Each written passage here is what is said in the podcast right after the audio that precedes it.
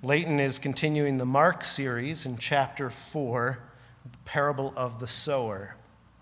You can follow along Mark chapter 4, verses 1 to 20. It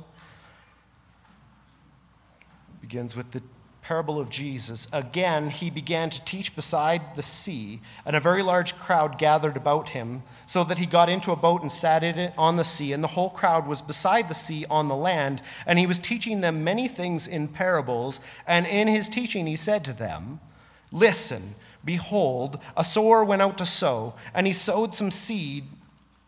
And sorry, as he sowed, some seed fell along the path, and the birds came and devoured it. Other seed fell on the rocky ground where it did not have much soil, and immediately it sprang up since it had no depth of soil. And when the sun rose, it was scorched, and since it had no root, it withered away. Other seed fell among the thorns, and the thorns grew up and choked it and yielded no grain. And other seeds fell into good soil and produced grain, growing up and increasing and yielding thirtyfold and sixtyfold and a hundredfold. And he said, He who has ears to hear, let him hear. And when he was alone, those around him with the twelve asked him about the parables, and he said to them, To you has been given the secret of the kingdom of God, but for those outside, everything is in parables, so that they may indeed see but not perceive, and may indeed hear but not understand, lest they should turn and be forgiven. And he said to them, Do you not understand this parable? How then will you understand all the parables? The sower sows the word. And these are the ones along the path where the word is sown. When they hear, Satan immediately comes and takes away the word that is sown in them. And these are the ones sown on the rocky ground, the ones who, when they hear the word, immediately receive it with joy, and they have no root in themselves, but endure for a while. Then, when tribulation or persecution arises on account of the word, immediately they fall away and others are the ones sown among thorns. They are those who hear the word, but the cares of the world and the deceitfulness of riches and the desires for other things enters in and choke the word, and it proves unfruitful. But those that were sown on, good, on the good soil are the ones who hear the word and accept it and bear fruit, thirtyfold and sixtyfold and a hundredfold. This is the word of the Lord. Good morning. That sounds like a question. So we're finally in Mark chapter 4. And I've been excited to get to this point. Mark writes the shortest gospel, and he just races through Jesus' ministry. He stacks story upon story on top of each other, back to back, so that it looks like Jesus never stops, never rests, never breathes. But now, now in Mark 4, Jesus sits down and he relaxes for a minute.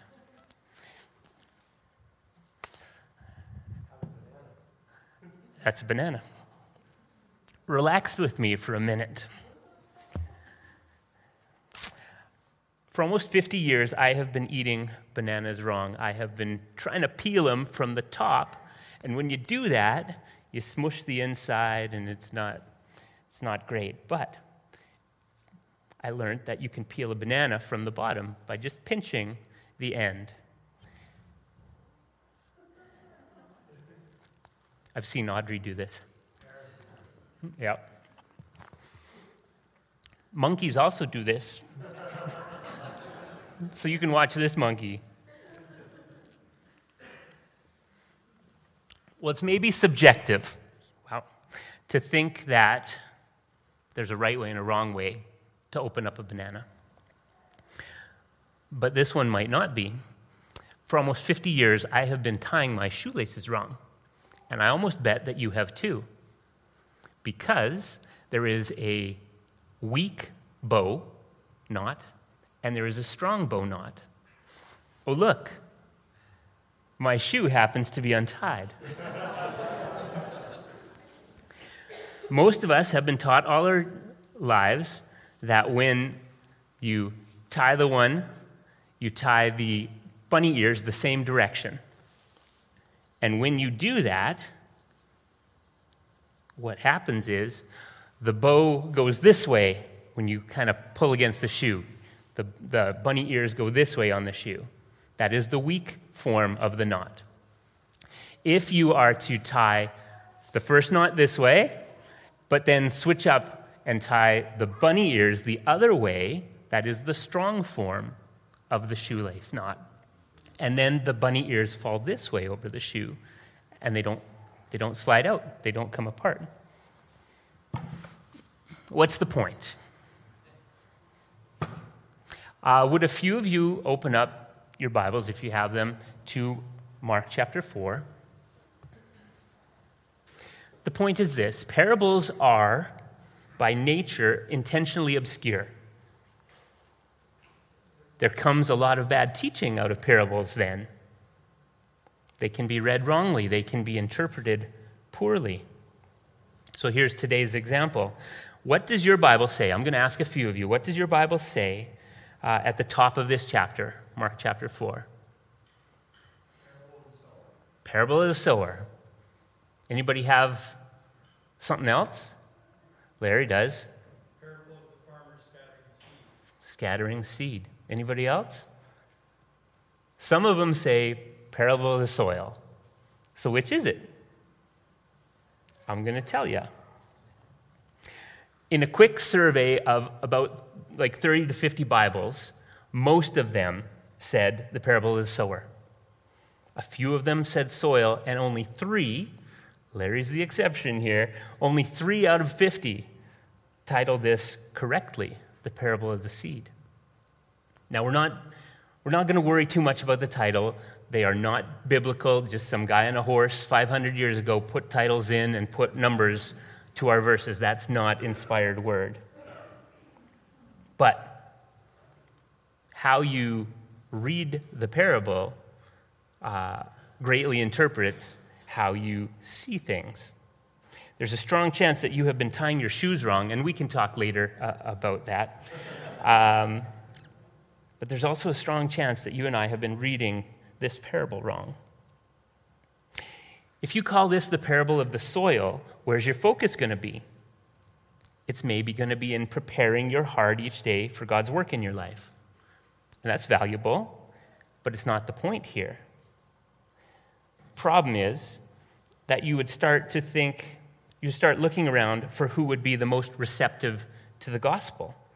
If you're looking at the soil, you're looking at people who is going to receive the gospel. And that's dead wrong. That's prejudice. That's actually one of the Pharisees' biggest sins, picking who they think should be in the kingdom and who should be out.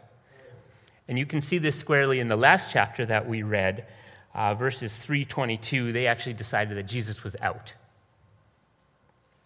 If you call this the parable of the soil, you're going to think that the soil is the most important. And you might think that it's up to you to choose the soil. If you look at this as the parable of the sower, where's your focus going to lie? Maybe it's on Jesus. He could be the farmer in this parable. But a second reading reveals that he never actually calls himself the sower, he leaves it open. We make this link to Jesus because the gospel comes from him. It's totally accurate. But in the previous chapter, again, verse 4, chapter 3, verse 4, Jesus appoints apostles to preach the good news also. So it's not just him. Turns out sowing is the work of all believers. Sowing, the jo- sowing is the job of every disciple, every Christian. And again, if this is narrowly seen as the parable of the sower, it gets preached wrong then. Because it's not a big stretch to teach that things rely solely on the sower. And then it, it totally depends upon what you say and how you say it. And you better not get it wrong. You have to get it right. The pressure is immense. Two weeks ago, Josh confessed that if preaching required him to say the perfect thing in order that people would be saved, he'd be paralyzed. He wouldn't do it. If salvation, the salvation of your friend or your mom, required you to say the perfect thing, wouldn't that be crippling? I wouldn't dare preach. You likely wouldn't share your faith. Sowers are important, they are critical.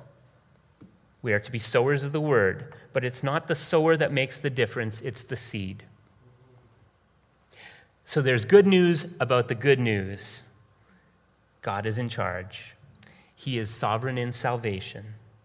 The seed is good. The seed is the gospel, and the gospel is good. Your mandate as a Christian witness is to just share the gospel. The seed will do its work.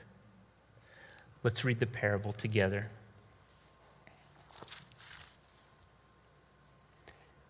Again, he began to teach beside the sea, and a very large crowd gathered about him, so that he got into a boat and sat in it on the sea. And the whole crowd was beside the sea on the land. And he was teaching them many things in parables. And in his teaching, he said to them, Listen, behold, a sower went out to sow. And as he sowed, some seed fell along the path, and the birds came and devoured it. Other seed fell on the rocky ground, where it did not have much soil. And immediately it sprang up, since it had no depth of soil. And when the sun rose, it was scorched. And since it had no root, it withered away. Other seed fell among the thorns, and the thorns grew up and choked it, and it yield, yielded no grain. And other seeds fell into good soil and produced grain, growing up and increasing and yielding thirtyfold, and sixtyfold, and a hundredfold. And he said, He who has ears, let him hear. Do you know what the word prodigal means? In modern English, we only hear that word in one place. So, where have you heard that before? Prodigal son. And that's unfortunate because the word prodigal doesn't mean rebellious, it doesn't mean wayward. In fact, prodigal means lavish, it means generous and bountiful, so much so that it's irresponsible. And that's how the, the boy gets it. He is prodigal in how he spreads his father's money. Here we are to meet the prodigal sower. And you get some seeds, and you get some seeds, and you get some seeds. This is how it is read. Parables are picture stories. We can't help but see a person walking and casting seeds. Obviously, this is not modern agriculture. The parable doesn't start with a visit to the tractor dealership. This is hands on farming. Parables are stories that generally have one meaning, as opposed to allegories where everything represents something. Parables are fairly focused. They tell of a simple event and usually carry a single point. But on top of this, parables always have a twist. They have a zinger, something that's unexpected. Now, the outrageous thing here is the prodigious, prodigal, prodigious, scattering of the seed. The farmer seems to waste the seed. He flings it everywhere, and that's weird. Some commentators try to resolve this by saying in the ancient world, the seed was scattered, and then the plows came to turn it in. Maybe so. But that ex- explanation lessens Jesus' point. It's not key to understanding things. What is, is that we think it's crazy that the farmer would be so reckless.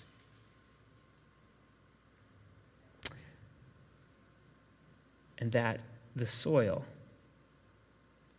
would still grow something, that it would still work out. My father has a friend who has farmed these parts around Camrose for almost 80 years. He's in his 80s. He would have probably had chores as a kid, so we'll say 70 or 80 years. He has planted and harvested grain just north of town.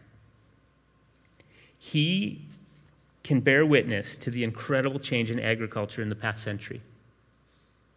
From farming just like in Jesus' parable to today, where it's machines, computers, satellites. It's amazing.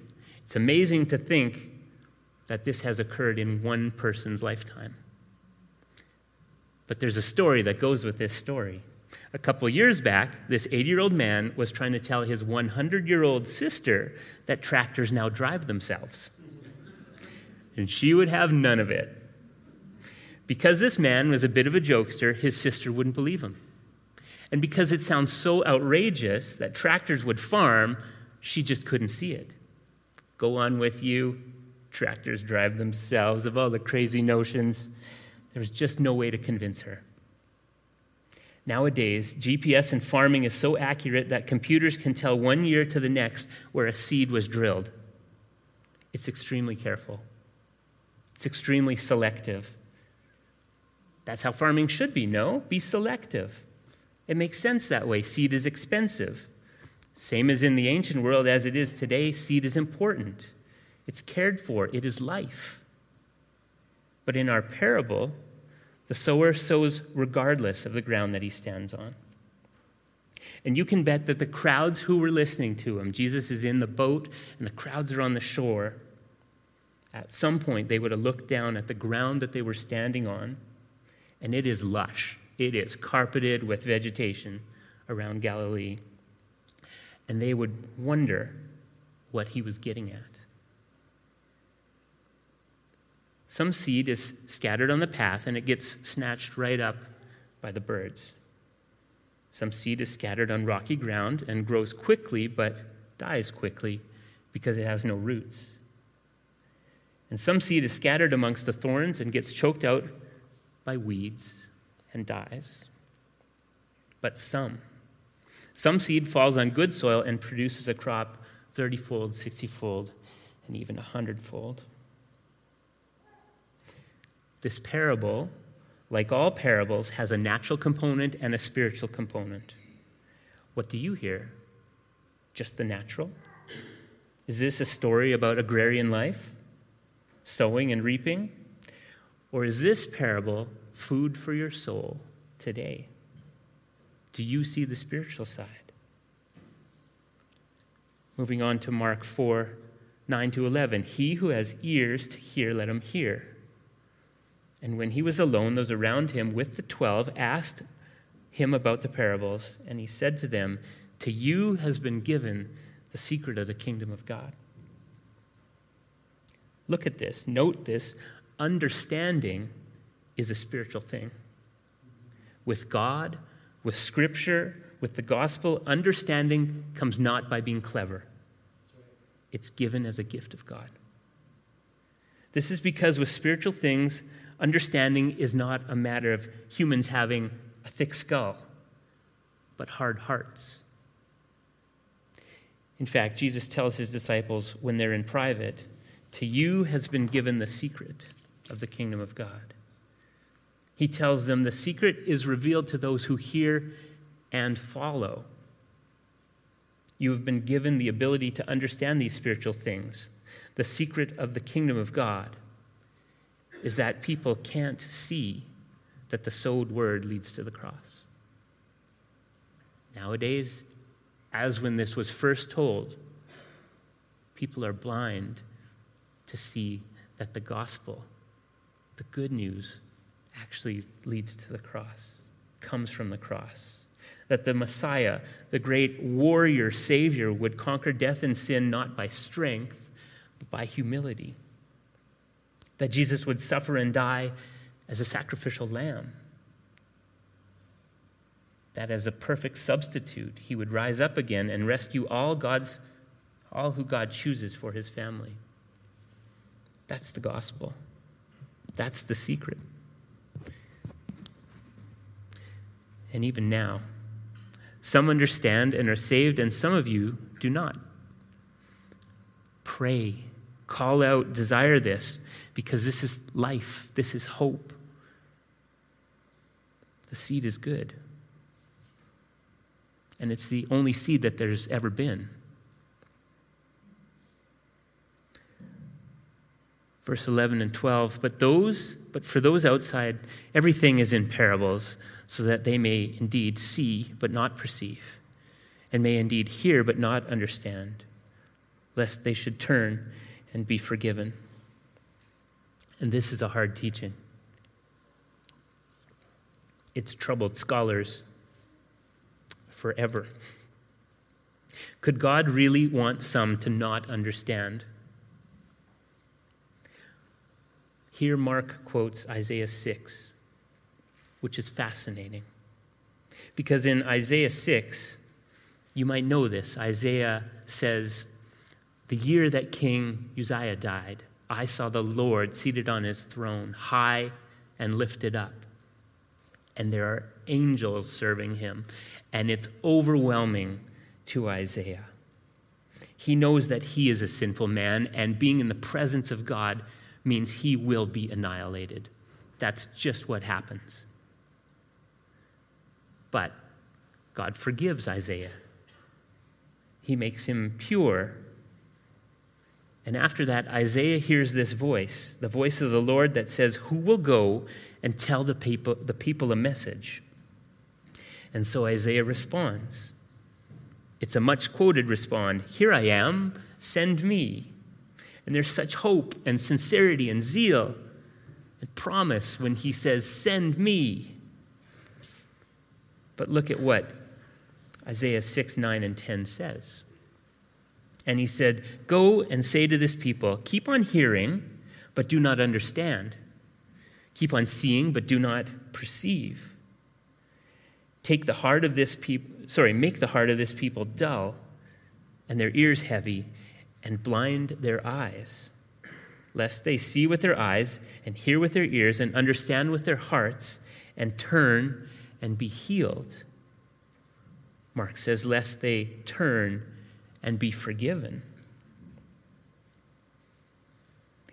Israel was so steeped in their sin that to be rescued, they had to be decimated, totally wiped out, so that all that remained was a stump. The end of Isaiah 6 says this, verse 13 And though a tenth remained in it, I will burn it again, like a terebinth or an oak whose stump remains when it is felled.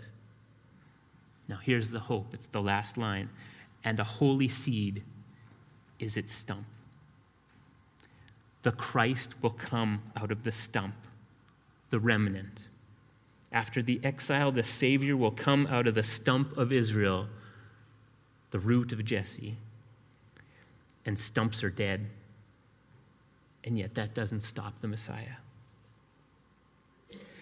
Isaiah is commissioned to preach to deaf ears and to dead hearts. As a brand new spanking, that didn't, that didn't sound right.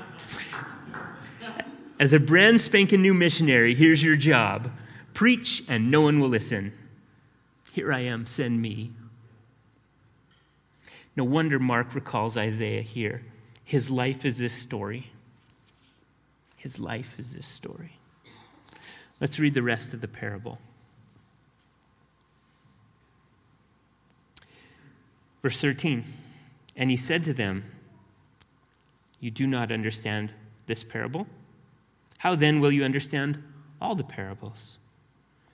The sower sows the word. And these are the ones along the path where the word is sown. When they hear, Satan immediately comes and takes away the word that is sown in them. And these are the ones sown on the rocky ground, the ones who, when they hear the word, immediately receive it with joy. And when they have no root in themselves, but endure for a while, then, when tribulation or persecution arises on account of the word, immediately they fall away.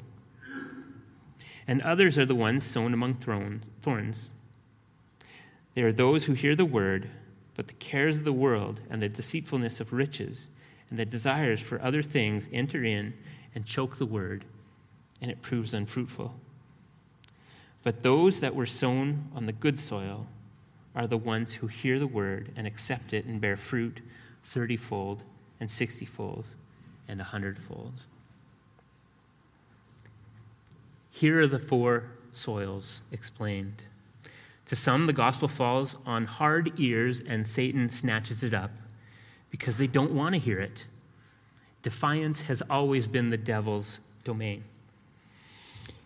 To some, the gospel falls on shallow trust. It looks genuine, maybe for years, maybe for decades, but it withers fast when the least little bit of strife comes along. Struggles in life show either our trust in God or the idols of our heart. To some, the gospel falls right beside the messages of the world. And those messages and worries and cares choke out the seedlings of belief. There's just too many influences. Nowadays, we might say there's too many influencers. To some, the gospel is heard by ears that the Lord has readied, and that is the only soil that grows a crop. So we come right back to the hard part of this parable. Could God really not want some to understand, to see and not perceive, to hear and not understand? It doesn't fit with our sensibilities of who God is, who he ought to be. But the Word of God unflinchingly says that he is sovereign. As God, he retains the right to control all things. You either say yes to this idea, because that's what the Bible says. You say, I will believe it, even if I don't understand it, or you say, I won't believe it, and you make up something false, something that fits what you want to think about God. You and I, right now, are in this cosmic spiritual battle that this parable points to. Do you indeed see but not perceive? and indeed hear but not understand. It is in God's good will that he meets some humans with mercy and some with judgment for his glory. And for years, I wouldn't believe this. In my mind, God is love, and that has to mean that he loves everybody. But what if his perfect love means something that I don't totally understand? Hearing, but not understanding. Verse 12, lest they should turn and be forgiven. And here's the truth without, without God's sovereign intervention, we don't want to be forgiven. Without God's breath of life, we don't want to see and perceive. Some people think God is unfair, that he's somehow withholding faith and salvation from people, but the Bible is super clear that no one wants it. No one seeks after God, none. That's Romans 3:11. Friends, this parable is crystal clear. Humans are totally free moral agents, totally free to choose Christ or not, and no one does. No one finds salvation because no one looks for it. And no one would be saved except that God does choose to rescue some. At no point does the Bible say God created everything and then just waited around to see what would happen. No way. He is good and he retains total control, and that means that he saves those he chooses. Again and again, Scripture quotes uh, Exodus 33 19, and I will be gracious to whom I will be gracious, and I will show mercy on whom I will show mercy. He chooses who he will have mercy on. Salvation is totally and only up to God. And for years, I resisted this, thinking a loving God would let humans have their choice. But that would make humans responsible for their own salvation by figuring it out where others don't, by being more clear or receptive than others, by choosing to let Jesus into their hearts. And that's not what the Bible says. The Bible says God is loving and he lets humans have their choice and everyone chooses to reject him. So, in his love, he chooses to have mercy on some. He grants understanding and faith to some. And in his love, he punishes those who are wicked, who deny the truth and suppress it, because love means justice is necessary. A government that doesn't do justice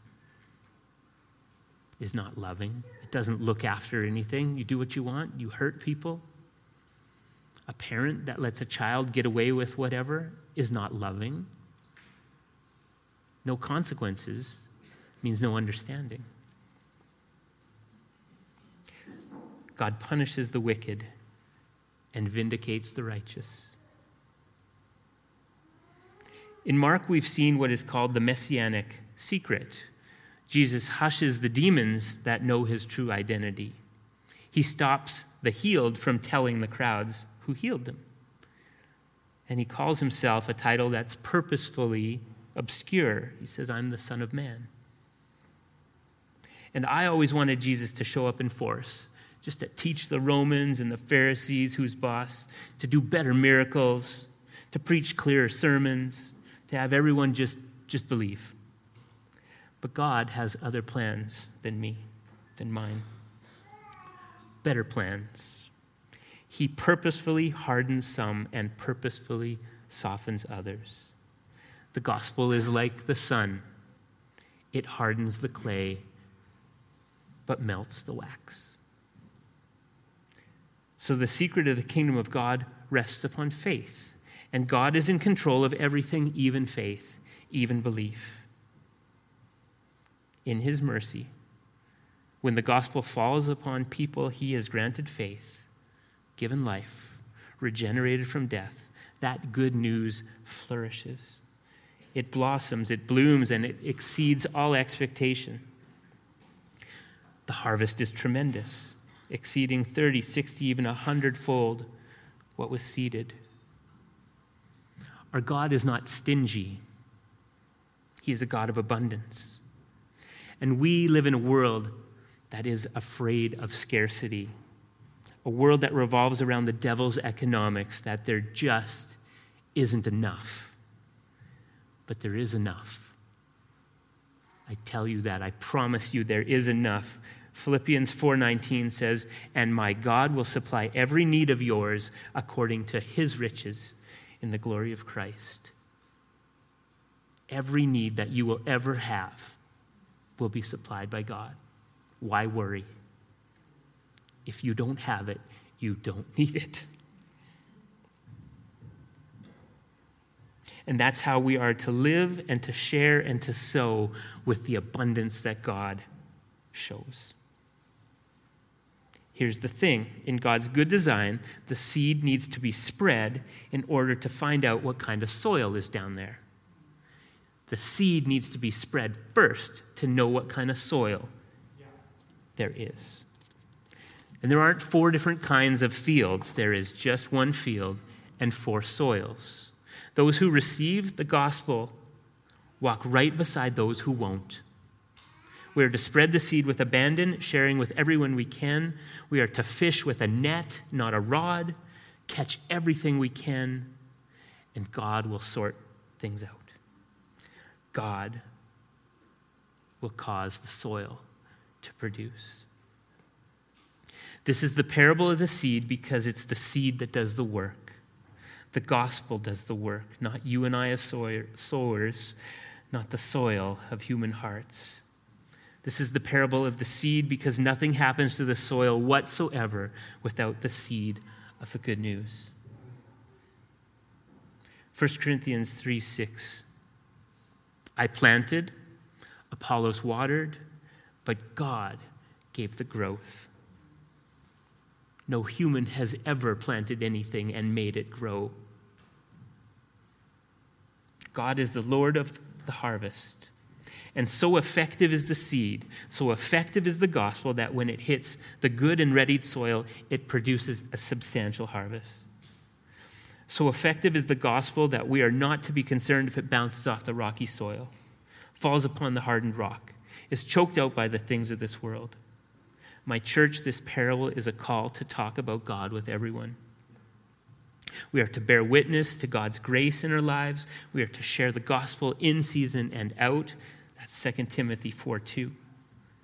We are to share the gospel when it is convenient and when it is not convenient. When you have to wedge it in sideways because there's no way the conversation is going to start turning on its own to the gospel. Jesus didn't discriminate who he spoke to, knowing that his word would meet with rejection and hostility. He sowed on the good soil and the bad, and you and I are to share the gospel abundantly and prodigiously and generously and unsparingly and it is not in vain. Scripture promises that the seed will produce. Isaiah 55, 10 and 11. For as the rain and snow come down from heaven and do not return there, but water the earth, making it bring forth and sprout, giving seed to the sower and bread to the eater, so shall my word be that it goes out from my mouth, and hear this, it shall not return to me empty. It shall accomplish that which I purpose. It shall succeed in the thing for which I sent it. God is sovereign. His word is good. The sower does not focus on the enormity of the waste. The, so- the sower does not focus on the enormity of the waste, but the enormity of the harvest. For many of us, it is not natural to openly share the gospel. I know, I know that. I am you. It's not, it's not fun sometimes, it's not natural. But today, if you fear rejection, you need to know that God has accepted you. So it doesn't matter what others think. Today, if you think you don't know enough, you've got to know that God promises his words will come when they are needed. Today, if you worry about offending somebody, you need to know that Mark insists that it is in crisis and collision that things in us start to move. Offense reveals the hidden desires of our heart. Offense reveals the idols that keep us from God. My church, the danger is that we domesticate the gospel so much that it ceases to offend. We are to tell of the shed blood. That's offensive. Of death and resurrection. That doesn't make any sense. We are to talk about hope and rescue in this broken world, and that makes no sense except when it falls on good soil. So spread the gospel. if it is not natural to share the gospel. Begin by practicing on each other. The gospel is milk for the newborn Christian and solid food for the mature. It is to be our conversation daily. We are to be faithful witnesses because the gospel of Christ's death and resurrection is so good. It is the seed of everlasting life. Very shortly, we, we are going to uh, bring back something that we did monthly uh, called Soul Care. And once a month, we would meet at the church and we would gospel one another. And that means asking questions, asking questions of what our desires are, what our worries are, what are our things that hold us back. And the gospel is able to discern. Just asking questions, you can get to the heart, to the root of what keeps you from the Lord. And we practice this. We just we have conversations with each other. And I challenge you to, to go, to ask for it. We'll do it more than once a month. It's like it's medicine. The parable of the seed teaches that the seed is so good that it will produce a plentiful harvest. God calls us to preach, to tell others of the gospel of Christ, to lavish it, to be unrestrained. And this is how He has chosen to work His gospel in the world it's by word of mouth. Romans 10 13 to 15. For everyone who calls on the name of the Lord will be saved. How then will they call on him who has not whom they have not believed? And how are they to believe in him of whom they have never heard? And how are they to hear about someone without someone preaching? And how are they to preach unless they are sent? The next line says, it is written, How beautiful are the feet of those who preach the good news. So lace up your shoes. The parable of the seed declares that you and I have been sent to share the good news. And sharing the good news is not a matter of success, but of faithfulness.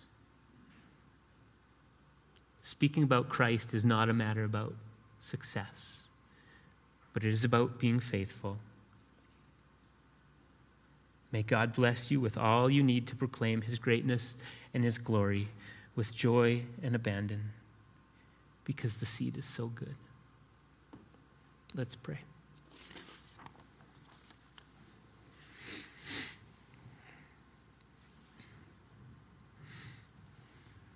Father in heaven, there are things here too wonderful to understand. And there are things here that are very clear. You call every Christian to be a witness of Christ.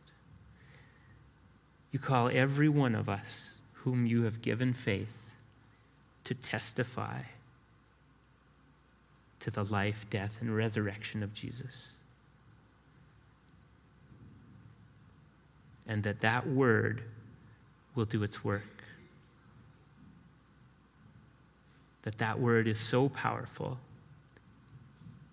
it can change hearts, change destinies, rescue the absolutely unrescuable. Lord, I pray that you would give us the desire and the courage to go and to spread the seed of your gospel with joy and abandon. Help us to pray that in our day. Help us. And Lord, for your glory, may those words come back 30, 60, 100 fold. May there be people rescued from this world because of your good gospel and the faithfulness of those who sow.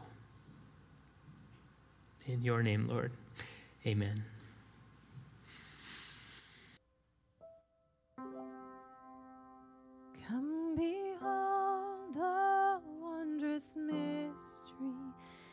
The dawning of the King. He, the theme of heaven's praises, robed in frail